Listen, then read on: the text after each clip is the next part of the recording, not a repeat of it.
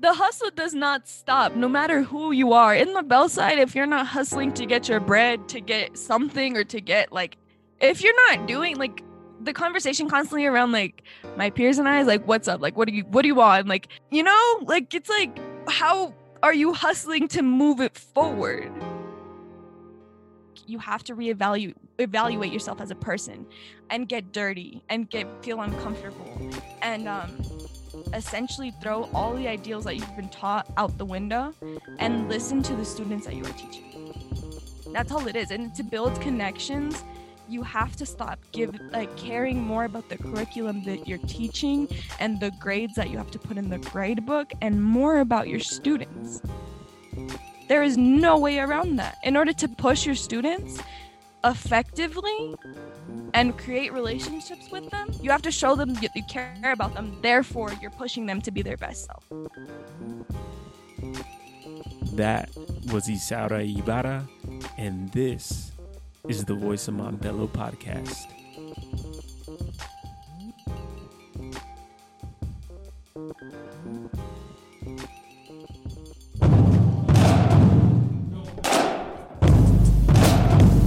The Voice of Montbello podcast.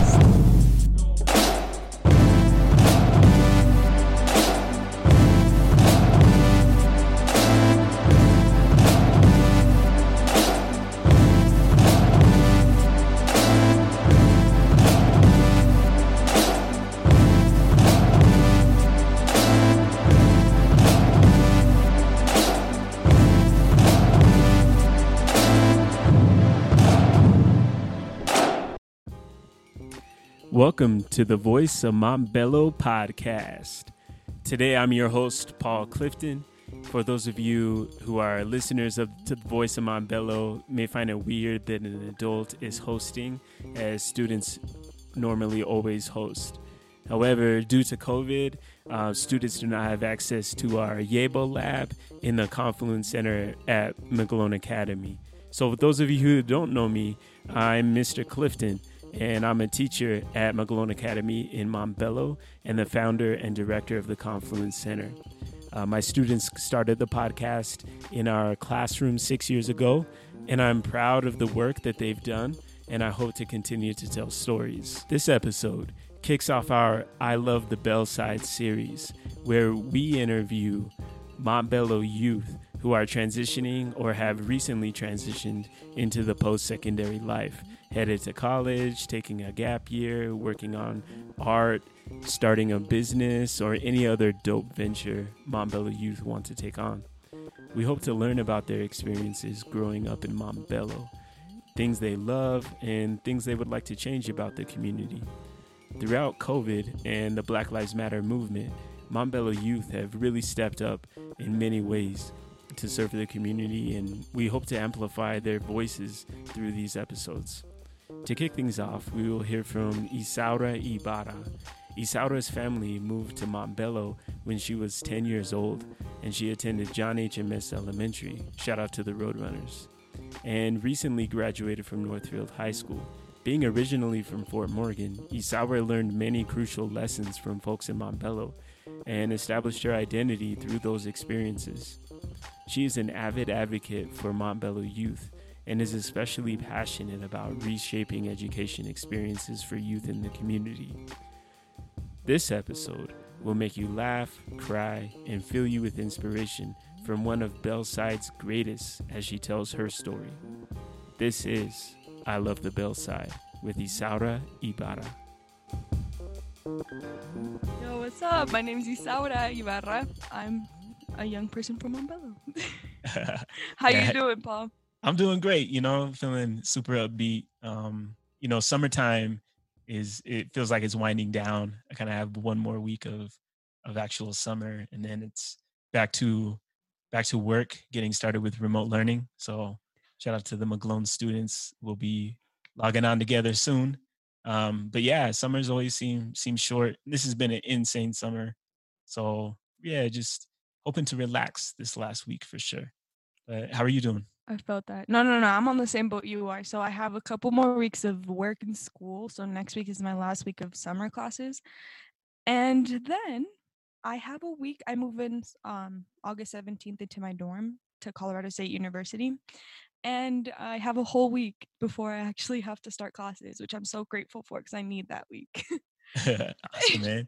Yeah, uh, and and you started classes during the summer as well. You know, you took summer summer classes. How did that go? It's unmotivating. Very unmotivating. Um, if I'm completely honest, I hate online learning. It's I don't think it's meant for me at all. And plus having kids around all like all the time. I love my siblings, but having kids all around all the time is very difficult when you're trying to focus in a class.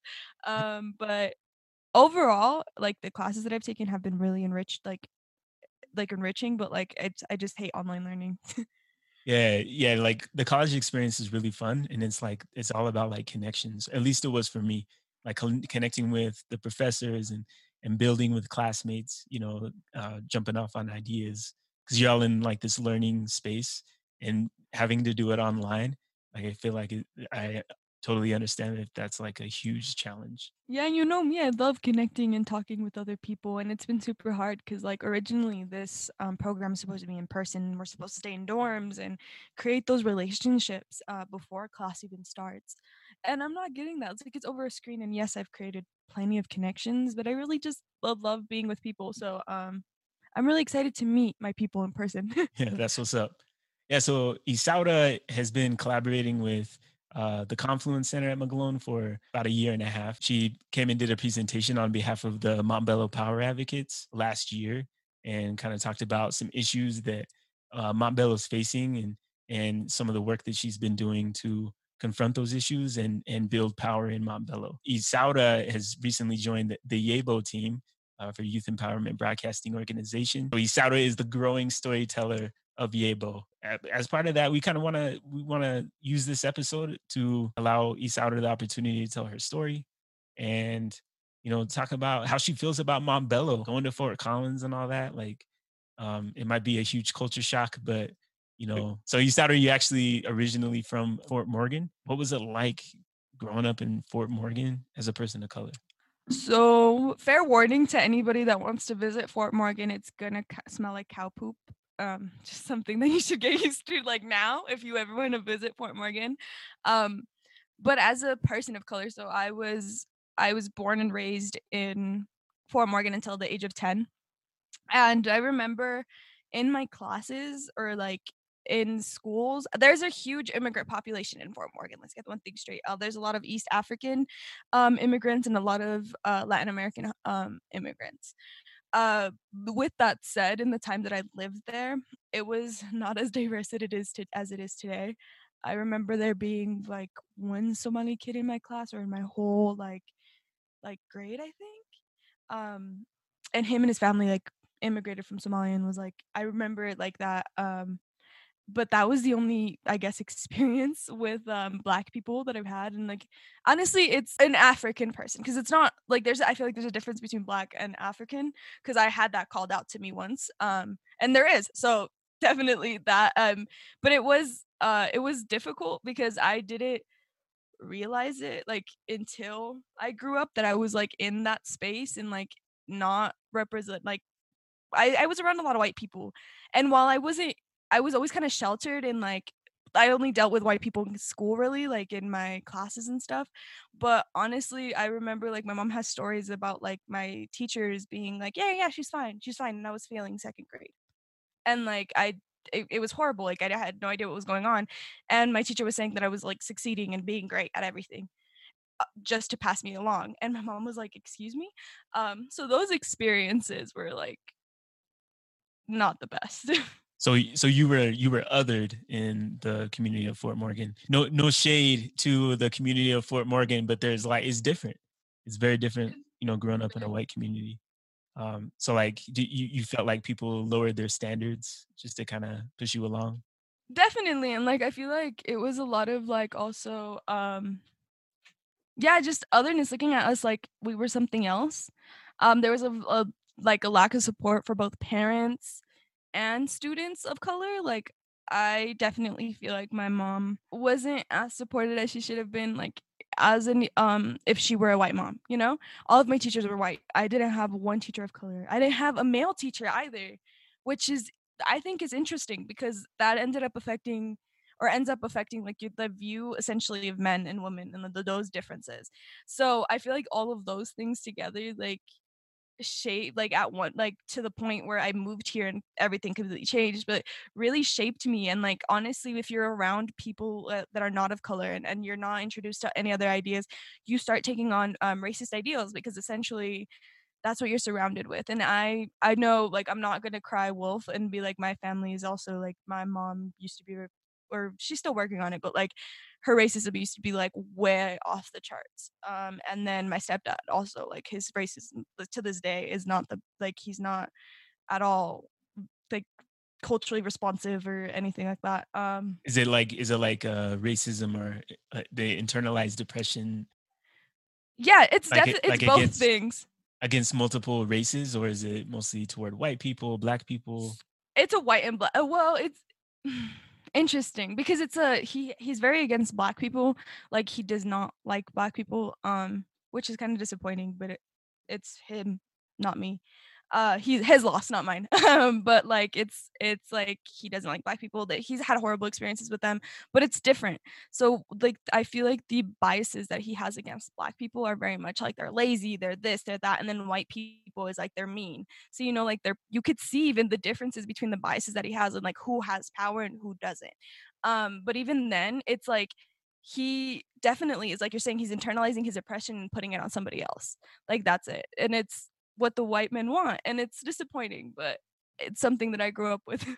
Yeah i, I mean i'm kind of in the same boat i mean i grew up in i grew up in utah grew up in a super white community went to a white church and yeah like you know i i, I grew up with bias and this like internalized oppression and and uh it's really hard to break out of that. I have adoptive family so i think i've told you the story but i've um I take in family. I didn't grow up with uh like a really strong central family. Like essentially, uh, in um Latin like Latinx cultures, it's very like fam family centric is something that's like super like uh, important. I was raised by a single mother. Um, my dad left when I was about a month old. I've never had much of a relationship with him, um, and it was just my mom and I and it was essentially we didn't have much family around so we were in fort morgan um, they essentially my family had started there and then they moved like most of them moved to denver uh, we my mom doesn't have a good relationship with her mother either so i don't have a relationship with that i don't have a relationship with the grandmother on the other side obviously it's a given um, but i started creating my own family in um, fort morgan. So so how did your how did your perspective change? You you mentioned that you know you had some some racism you know kind of uh, indoctrinated into your into your consciousness. Uh, how did you break out of that when you moved to Montbello? Um, it's so essentially when I moved to Denver, I had to start at John Amesse Uh, elementary school, which I lived right across the street from, and I had no idea. I was a fifth grader, so I was about like what ten and a half and like given i was in a new place um i just had it like i my mom was pregnant so she was about my stepdad and I, her have been together a very long time but she got pregnant so we moved over here um and it was like i didn't want to move out here at all like i was not for it i had my whole family over there um and when i got here i was i hated it i did not want to go to john amesse essentially for the fact that i was going to wear um uniforms like I hated the idea of uniforms. So I was really upset going in. Um, and I remember walking in and I was like, the first thing that happens is like, there's a whole bunch of black kids, a whole bunch. Never have I ever seen a classroom this diverse. I was I was flabbergasted. I was like, dude, this is amazing. And then like I was like, what the heck? Um, and I had a conversation with a black person for the first time, and I was like, "This is completely different from like what has been described to me, or like what has been depicted to me for about black people." Um, given there hasn't been like since the place that I like grew up in, there wasn't any like straight black people. Like, there was a lot of immigrants from like Africa. Um, I still hadn't heard the stare like stereotypes to the full extent. I had heard like the little snippets of like, oh, like, uh, you know, like like what you see on the news, like just those stereotypes. But when I got here, it's like when I started hearing like my stepdad give go give into those like stereotypes more, my mom give into those stereotypes more, like, um, oh, the first time I liked a boy, oh my god, he was a light skin, and I I described it to my mom. I was like, tiene piel de color caramelo. And I was like, now I would never. Like, I was like, really? But like back then, I had no idea how to describe him. Like, no idea. I was just like, he's he's mixed. Like I was, I couldn't say he's mixed because it was in Spanish. Like, but like I was just like, I didn't know how to describe this kid. I was like, he's cute, mom, and I was like, he is not white. He's not black. Like, and my mom was like, oh my god, like she was like, you like a black kid, and I was like, yes, and uh, it was funny. Um, this is like, and like it it changed i guess like my perspectives and like my ideas because I feel like even though I was exposed to relationships with black people, my ideas didn't change. Like I feel like I wasn't being changed. Uh, like I started building relationships with them and yes, I started building my own ideas about those specific people. But it, it doesn't matter if if the relationships I was building with those specific people were like significant to me because I was still following the like the in like um stereotypes or biases that the world had set up for me. I hadn't reflected on my own. So when I entered middle school. So I remember, actually, I remember hearing the N word for the first time in uh, fifth grade. And I remember thinking of it as slang. Not an excuse again. This is not like an excuse for me at all for saying it. But I do remember it like being like a slang among all of my peers, not just black peers, but among all of my peers. Um, and for me, it became normal to say the N word. And I actually remember the first time I said it. Um, and I remember that I did hesitate because I didn't know if I should be saying it. Not because I was like, not because I thought about the history, not because I thought about anything else. It was more because like, am I gonna be accepted into this space if I say it, you know? You're like you're like auditioning, you're like auditioning the language, you know, like seeing like gauging other folks' reaction, seeing how you feel inside when you say it, um, to see if it's like if you actually fit in the into the community, you know, and, and just kind of trying it out. That's like that's what, you know, that's how kids acquire language and, and really try try new things, you know, try try new words and see what the reaction. Yeah, that's exactly what it was. Exactly. Like you described it exactly for me. And I'm not gonna lie, like, did it is it a nice was it a nice flowing way to end a sentence? Sometimes it was very convenient you know it was like that type of thing but it was not right and it was like not it, and honestly yeah like you're absolutely right like language is um and slang is something that connects people um but it's and being part of like because a common thing that we see is like oh i don't know what words you young people say now you know or i don't know what this or i don't know what that language is such a big part of our lives um and like we pick up slang from other people. And like that's what it was. I remember the exact moment that changed. And that it was the most embarrassing, shameful, like I, it was a lot of emotions going on. So I was at work one day. So if you live in Montbello, um, you know the McDonald's on Peoria. Uh, you have to. it's it's the staple. McDonald's on Peoria, McDonald's on Green Valley Ranch. Those are the only the only ones we got. Um, and it, essentially, I was sweeping. I was about to mop, and um, we had hired a black woman. So essentially like before this uh, we were mostly um, a hispanic staff whatever. She was um, on the drive-through lane and i remember it was very common for us to use the n-word within the space and i use it. I say it right in front of her and i remember she looks straight at me and she goes what does the n-word mean to you? And at this point, I was, I think, a sophomore in high school. So it's not like, oh, she was like brand new or whatever. I was a sophomore in high school. And then I looked at her and I was just like, oh, shoot. It sent me on a spiral, if I'm honest. And it sent me on like um a spiral of like, what am I doing? Like, why am I using this word? Yeah, because you because you because you questioned like you questioned when you were like auditioning, like trying the word out the first time, like because you had a feeling like this is risky. This is like probably not something I should be saying um, and you went along with everyone around you saying it and then it's like the first moment of you being called out for it and it seems like it, it sounds like it but you know the your coworker was doing it in a in the most patient like kind way possible to help you reflect. Oh definitely she really could have like thrown down there like and just like just like justly if i'm honest I would have thrown down with myself at that point. Um, and it was just like I was a very inappropriate person. I made very inappropriate jokes, like very racist jokes. Just I laughed at very racist jokes that my white peers made when I should have never. Um, I very much was fit in and like made for the white man's world. Now, the point that this began to change was when I started uh, doing this work, and I I joined the student council my junior year, and my my student council teacher, Mr. Lucero, amazing person. Uh, he didn't make the classes like he made the class where we were um, student councils essentially it's like most of the time it's like putting up posters planning homecoming. I was like i had been part of student council for a minute now.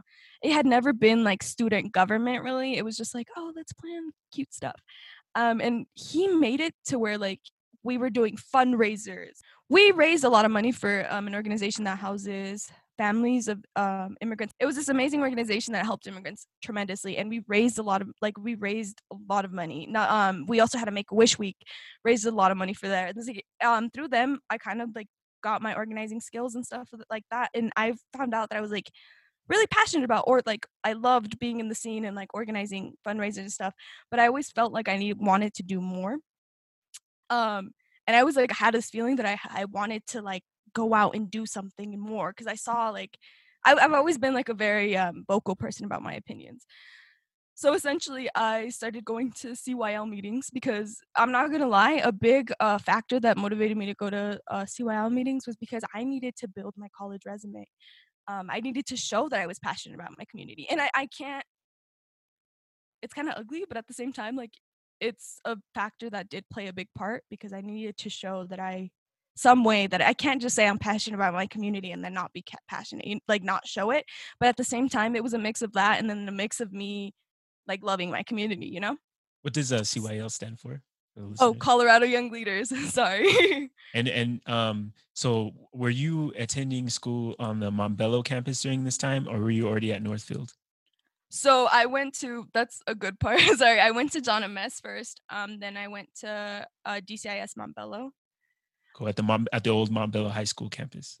Yeah, the old Montbello High School's campus. I loved it there, but I've I've never really fit in with my own like with other Latinx or Hispanic students because they always have seen me as white or like not Mexican enough, and I was always kind of like okay. So I had a really hard time at um at the Montbello campus because I was bullied a lot, um, and I essentially knew I needed a change, of a drastic change it was it got to the point where like for no reason people were writing my names on like the bathroom stalls um and i needed to change it i needed any type of change. So when i got the pamphlet for um northfield i did it and i'm a person where i i start something i finish it you know? Um i started i i had conversation with my mom about like moving from dcis but i started there and i finished there you know? Um and a big factor for me was like the experience for moving to Northfield was the experience. Um, and then when I got to Northfield, then that's where I was exposed to white a lot more white people because like uh, here it's it's very diverse and I love it here. Um, because my classes were super diverse. But yeah, when I when I started going to Colorado Young Leaders, I was in my junior year, towards the end of my first semester of my junior year. Um, and then I was yeah yeah, and it was like during the December time, so time was uh, ticking down. And uh, Colorado Young Leaders is still an organization that's super active in Montbello. What do they do? Yes, so they do. Um, essentially, they're based in a a church. They meet in a church in Montbello called the United Church of Montbello. Um, and they they essentially they have a community garden. They plan um they planned event like I know I remember I planned a mural event with them. Uh, currently they are planning like they've been planning food dispensaries for the community. Um, food dis- food dispenses sorry.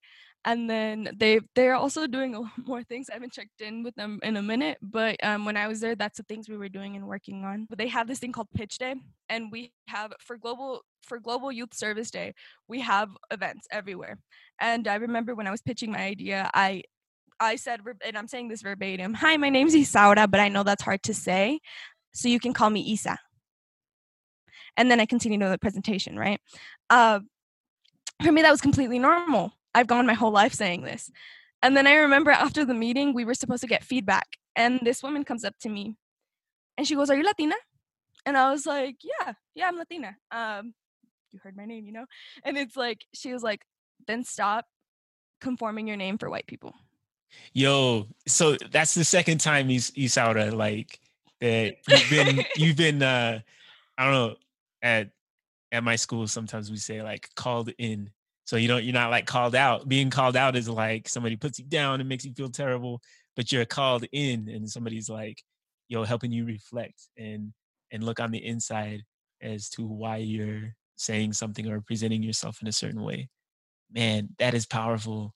So like was man, I'm I'm surprised because um, you know, knowing you, uh, I guess I've known you for, you know, a little over a year and a half. Like your evolution is pretty recent, you know, being that it's it's just been like 2 years. Um yeah, literally, it's only been two years. Because because you're like a you're like a juggernaut when it comes to advocacy work and and everything. Um, just just jumping into into everything, and so wow. Yes, it's like I was raised. I was raised by two amazing, powerful immigrant women that were um are the most amazing, most powerful, most wholeheartedly and and blunt people I will ever meet, and I, I respect them tremendously. But with that, like there is homophobia, like all of that in our community, and it's it's bad and it's like I even I think of my con- transition I'm like that's that's absolutely crazy like in the amount of time that but it's not enough also I feel like I have a really long way to go but it, at the same time like I'm I'm here and I'm working on it you know?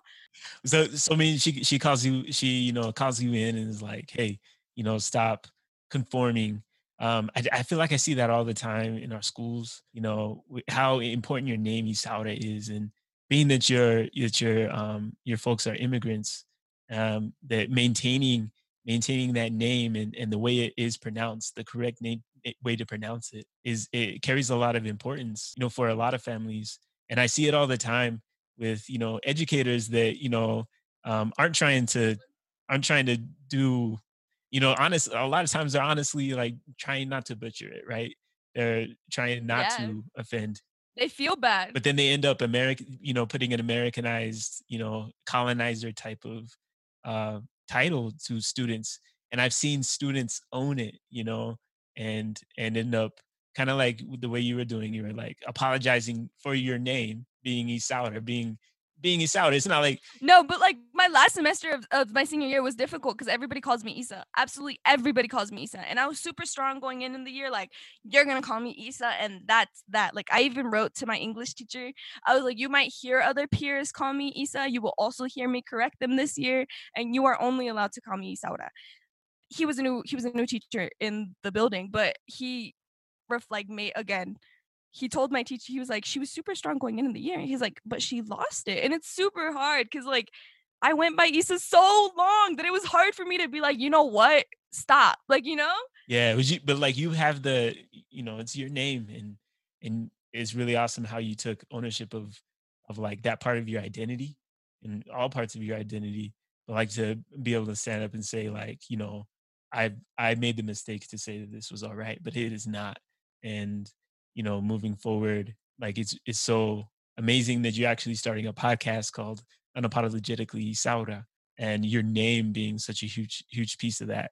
Um, like our names are really parts of our identity and can really honor people from the past and and I, I liked what you were saying about you know your your folks and like from my perspective when i when i hear immigrant stories you know the the stories of children of immigrants and because the you know there's a lot of struggle there's a lot of um a lot of things that i can't imagine going through um and like they're heroes to me right? But it but it just because people are lifted up as heroes doesn't mean that they're not complicated right? We're all on this journey of greater understanding or understanding and like it's really cool to hear your story how you put all that in, into perspective to where you are right now where you're about to go to college you spent time in Montbello, your whole like growing up in Fort Morgan, your whole um, consciousness was in a different space, and now you're you're representing the Bell side in in the truest, most realist way.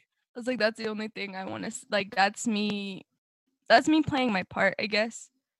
And like, I don't know, being a part of this community was um a blessing in disguise because where I essentially thought I was coming into this new world where I didn't know like what I was gonna do, it's essentially changed my life, and it's the only because I went through it. Like being here, we had a really my mom and I had a really hard time that first year here, and it was bad. That was very very hard. But again, um, thanks to those experiences, I made another little family, and then I have an ex- like it allows me to connect sometimes with other people. Um, so those experiences and like because if I would have never like moved here, I would have never I would not be in the position that I am today.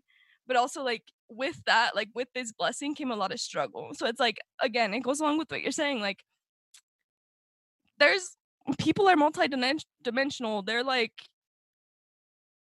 their lives intersect with many, many like we're just the center of our own little world. And like there's so many things that go into us as leaders, as people, in our experiences and everything. And it's like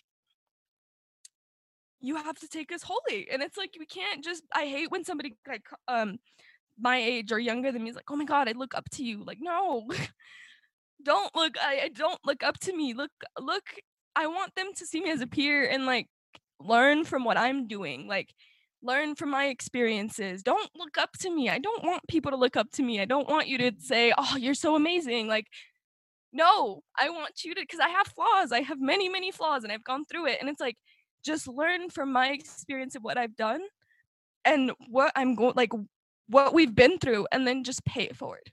I was like that's all I can ask from a person. yeah, that's that's beautiful. Thank you for, you know, sharing that part of your story and and it definitely adds context to you know who you are and um, who you become and who you you who you are working to become as well. Um, so, what do you, Isaura? What do you love about Montbello? I love, um, yeah, the people, the parks, because we have really nice parks. Like I don't know if you noticed, but like our parks are pretty nice. Like shout out to Silverman Park. Yeah, you can walk. Falcon Park. You can walk around. Like my mom walks around in the mornings, and it's like amazing. Um, I really love the food. Lord, I'm such a foodie. Like, I don't eat red meat anymore, but like the taco trucks I hear are bomb. Um, what's your favorite taco truck though? Is it the one on Peoria by I can't remember the name of it, but it is uh across the street from the 7-Eleven on Peoria. No, there used to be this one it's not existing anymore. But like there used to be this one um like little like truck in on Peoria that was by the tire shop. It's not the one that's there anymore. It, big old tires. Yeah, yeah, yeah, yeah. It was another one. And they used to make the bombest, the bombest quesadillas con carne asada. I remember like it was huge too for like four bucks. And it was like amazing, dude. You would dip it in salsa and it doesn't exist anymore, sadly, but like that was mine. yo, I, I I don't know. I feel like we we have so many taco joints. We got Bocasa, we have Taco Star, Paco's Tacos, um, Taco Bell. There's Paco's Tacos. Yeah. Like Paco's Tacos is not the most healthy, like sanitary place you might want to go to, but the the dirt kind of makes them slap, I guess. Shout out to the small businesses in Montbello, man. Um, you know, yeah, there's there's definitely a lot of amazing entrepreneurs in in Montbello that are that are making it work. You know, without you know always having the most resources that other communities have. And we got two paleterias. Like that is like my paradise. I'm in such an ice cream person like i'd be going down to chambers and i'm like i have options. And they're all like ran by hispanic people so it's like i love it here. I prefer to get my uh paletas from the uh from the eloteros man. I like to get the lime michoacana um uh the eloteros Oh, that's another thing. On the Montbello campus, the woman that stands out there, her elotes. Or, oh my God, no, no, no, no. My favorite part about Montbello has to be, hands down, the woman that like rides around in her um red van and like she has the teeth, teeth, teeth. I don't know if you've heard it, like the hon- honking horn she goes around the man i'm a, i must I, nah man i haven't haven't seen her. she goes around the whole neighborhood and she has the best like um raspados de vainilla. So it's like uh i don't know what it is i don't know what the sauce is but it's it's vanilla essentially but it tastes so good and her elotes are just immaculate. So it's like that i remember like one summer when i started working with my mom cleaning houses that's where literally like half of my money went to the whole summer to her the raspados. and they add up, but like still, they were so good. This is up, man. Yeah, like man, amazing entrepreneurs in in Montbello. There's a lot of there's a lot of We're growth, hustlers, man. man. Um, you mentioned the first thing you mentioned was the people. So like, expound on that. Like, what what do you love about the people of Montbello? What do you feel when you're when you're around folks from the Bell side? Love. A lot, a lot of love. Um, I feel like uh if you say you're from the Bell side, you have an automatic connection. Like, oh my god, you're from Montbello. Like me too. Like, you know, like I've like I've been in spaces where they're like, I'm from Montbello. And I'm like, ah, me too. like, yes. Um, but also like when I came here, like uh I had no friends.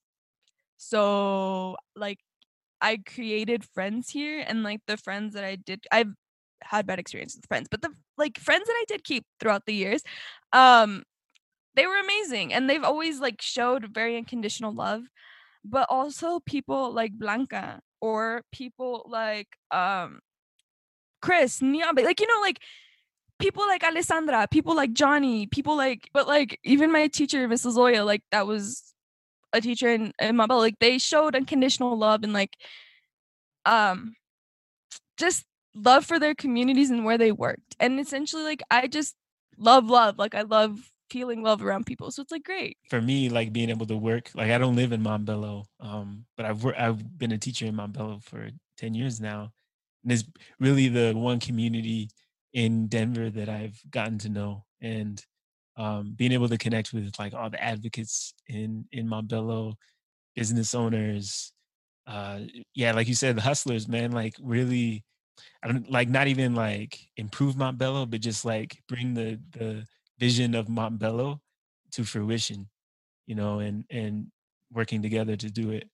Like in a lot of communities, like um advocacy work isn't such a focus because some neighborhoods are just super privileged and people don't have to be out there advocating for a whole lot of change and can like sit on Facebook and and report like loud neighbors on or like fireworks in their neighborhood and stuff like that.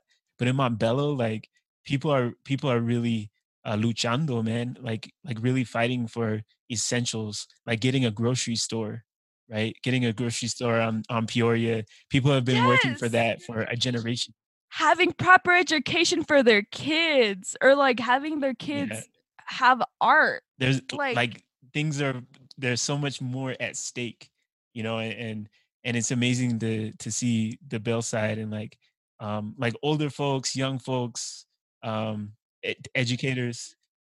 The hustle does not stop no matter who you are. In the bell side if you're not hustling to get your bread to get something or to get like if you're not doing like the conversation constantly around like my peers and I is like what's up? Like what do you what do you want? Like you know like it's like how are you hustling to move it forward because like even um when I was at Northfield that's what I noticed between like my peers and I like I was hustling I was like I put myself down a lot for the grades that I got or whatever that I did, but like I never step step back to realize that like my peers who were having A pluses in those classes, all they had to do was go home and do their homework.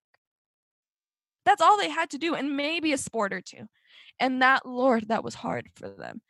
Now I like I like not to compare myself, and obviously they're hard. Some aspects of my life must have been hard, but like I was working a job. I was doing all of the sports organization. Like, dude, I was doing a lot, and it was like I always constantly put myself down. And like, I feel like once like you, oh, that's a commonality between like students of color, especially from Montbello. But like, we are constantly making ish happen, and it's like the like the hustle never stops, and that's that's I mean that's that. That's the bell side for you. yeah no doubt it is it's almost like um folks from the outside who aren't involved in montbello like it's they hear so much negativity about what's happening inside the community and of course like montbello we have like you know we there's there are issues for sure but there are like there have been people fighting and working on those issues for so long and you know there's constantly uh you know there's a 5k race against violence or like the boys and girls club is putting on this and that the montbello organizing committee is stepping up to to organize you know get uh, you know build housing for for uh, folks who are low income so they don't have to leave montbello to find housing like people are stepping up in in their their own ways and taking on a lot of the issues that that um, outsiders may may look at and be like, "Yo, why aren't they doing anything about it?" But the reality is, we are, and like so many dope people that that have stepped up, and and so many youth that have have uh, come to the forefront, especially in this time of the Black the Black Lives Matter movement. You know, just just being out there and and um, taking charge. So it's amazing. Um, I want to hear from you. Like, what do you feel are some challenges that our community has? So, from my perspective, like the first thing that comes to mind is education. Like from a young person's standpoint, I like that is the biggest thing for me if if I'm honest because essentially if um we want to start we want to send like more students to college, you know? because essentially what they'll do is they come back in our communities and make them richer. like at least that's what we hope. Now, when I moved from Montbello, uh, DCIS Montbello, uh, to Northfield, that was right there. That was my first encounter with the, the inequities in, educa- in the educational system. Uh, I was in Montbello. I was a, a, a plus achieving student. You never saw me without an A. Um, all the teachers raved about me. They loved me. I passed math with flying colors, even though I hate math. Uh, then when I moved to Northfield, I remember taking my first AP class and crying every single night, um, and pushing myself down very much because I was not at the like level of rigor that my other like students were. Um, and that affected me mentally, essentially me as a whole person, my self esteem and everything. And it's like imagine wh- how like I was exposed to this early, right? I was exposed to this like coming out of like Montbello, like in middle school and then transitioning to high school. Imagine when somebody's going from high school into college. And like we're sending a student from Montbello into college and they don't know how to write a proper thesis statement or they don't know how to, you know, because even me from call like coming from Northfield, I'm struggling to write my essays right now.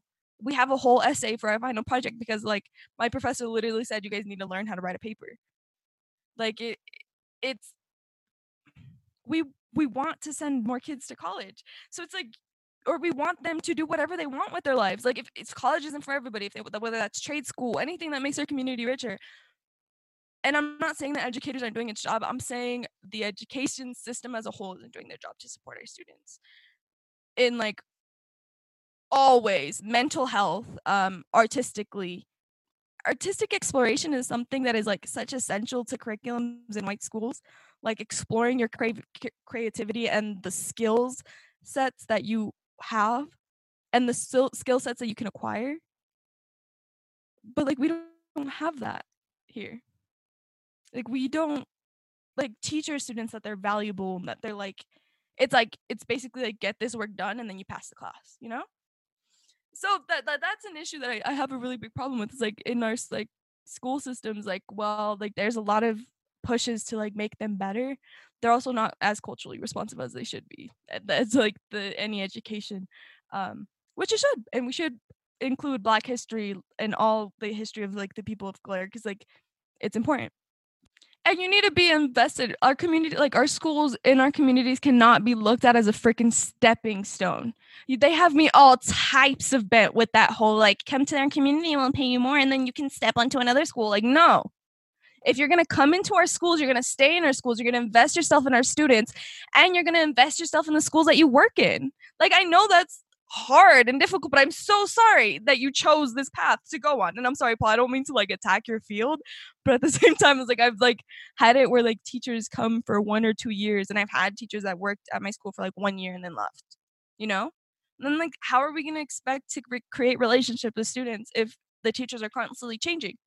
Yeah, exactly. Yeah, I was going to ask you about like what role you think that teachers have, and um, and I, I believe you're right on. Um, yeah, because like there's a lot of incentives for for educators to teach in in um, communities of color. You know, not just Montbello, but all over the country. Right? It's so weird. I feel like we're in this time of of amazing change where a lot of educators, educators in particular, are doing a lot of reading and a lot of. I mean, jo- joining book clubs, of course, but like um, for you know white fragility and, and stuff like that but like uh, a lot of going above and beyond and and and engaging in conversations and starting to act and you know looking forward to the new school year for what they can change with how they um, you know decolonize their classroom and starting with like decolonizing themselves um, which is really exciting um, but tip of the iceberg we have so much more work to do like it, it, we can't just read a book and then and then all of a sudden we changed everything. Like there are there's the, the system is is incentivizing like in it in its in its purpose. And you and you mentioned this on the bellside conversation podcast like the system no system really in america is built for people of color. Yeah there's like so many little things he's out there like that, that you've mentioned and um that we can get into that like small shifts that we can make um to to totally revolutionize and like break down this system you know break it apart and then find out what pieces we want to keep and then throw in like everything that we want to change and rebuild something new. But i you know from my perspective as an educator and i meet students like you who have like gone through this amazing transformation and have been students in montbello and it gives me a lot of hope that there is something that we're doing right something that um, for you it seems like it's like based on relationships and like the relationships that you've built with educators and things like that but not all students get that opportunity. Definitely and i think it's important to realize so you said like what's the role for educators in that in that space and in that role so i don't think it's enough for educators to say i'm not racist i don't see color because essentially we don't not want you to see color we want you to appreciate our color um, we want you to value us and our cultures and who we are as we have valued and, cult- and, and your culture or white culture for so long um i have had it where it's like teachers have asked me like obviously a principal will get our principal has gotten on their bucket because this last year was like um, the attendance levels for students of color were absolutely horrible um, and a teacher asked me well what can we do and from my perspective it was like they were asking for a one fix like it was like a one fix question you know like what's the thing that we can fix to make this all better? When in reality like i sat there and i was like i didn't know how to answer because there isn't like i i didn't know how to put this into words at the time but there isn't one fix and there's like you have to reevaluate evaluate yourself as a person and get dirty and get feel uncomfortable and um essentially throw all the ideals that you've been taught out the window and listen to the students that you are teaching. That's all it is. And to build connections, you have to stop give like caring more about the curriculum that you're teaching and the grades that you have to put in the grade book and more about your students. There is no way around that. In order to push your students effectively and create relationships with them, you have to show them you, you care about them. Therefore, you're pushing them to be their best self. There's and and it's like there's no oftentimes where I'm being asked like, what can we do? There's not one fix. It's a whole systemic fix, and if you're not ready to change this whole system, is like and like it's because it's it doesn't just stop at like I'm not part of that. No. Yeah, you're not part of that, and what? You know? Yeah, it's like educators being coming into Montbello and and being authentic, you know, and really being becoming a part of the community. But you don't have to live there, but like but like operating in the community, knowing who the advocates are, knowing what the issues are, knowing what your students care about, what's important to them in their lives. Um, yeah, that's huge in building relationships. So I love everything that you said and and I'm excited to build onto it. Um, so, uh, what advice do you have, being that you're ready to go to Fort Collins? Uh, what advice do you have for for students coming up that are in listening, that are in middle school, high school? Put yourself first. As like students of color, like you're like again, we're so family oriented and like we're so for everybody. Um, but as like, but also we have so many pressures that are put on us I know myself personally, I've put myself aside to like meet or like meet the expectations of others and the environment around me. When I the what I needed to do is focus on who I am and what I'm going to become and who I want to be and how I'm doing mentally or how I'm doing, you know, just focusing on myself and like checking in with myself. I didn't do that. I didn't know how. I still sometimes I don't know how to check in with myself. Um, so learning that from an early age and learning where you stand and learning your own boundaries and learning how like just what you want and how you want to interact in the world is going to like serve you so much better now like if you learn how to like about yourself now and in the future you're going to live such a better life and such a happier life. That's, one less thing you have to like it's a constant work but it's like less of a burden when it's like less of like you know if you've done it for a while so yeah focus on yourself breathe and remember your grades aren't everything. You're going to get into college. You're going to do it. Like that's you. That's what's up. That's what's up y'all. I feel like when i talk to isaura um, I always learn something new and I and I grow. Um, and in so many ways I look up to Isaura and I can, you know, as we're as we're peers, you know, um, and you know, I'm proud, I'm proud to um, represent Montbello with you. So yeah, Isaura, um, have some big things coming up. Talk about yourself and and uh, how we can connect with you. So you can connect with me on social media. I have pretty much all platforms. Um, I'm not a big person on Twitter, but if you tried me on Twitter, then hey. Um, all of my handles are pretty much Isa- Isaura Maria found. Also, I will be starting my own podcast, like you mentioned, unapologetically Isaura very, very, very soon. Yeah, that's what's up. Um, but thank you so much, Isaura, for for joining the, the Voice of Montbello podcast today and telling us why you love Montbello and and um, how you feel about our community. So, all right, y'all. Um, stay tuned for the next episode of the Voice of Montbello podcast. And until next time, see you later. Peace.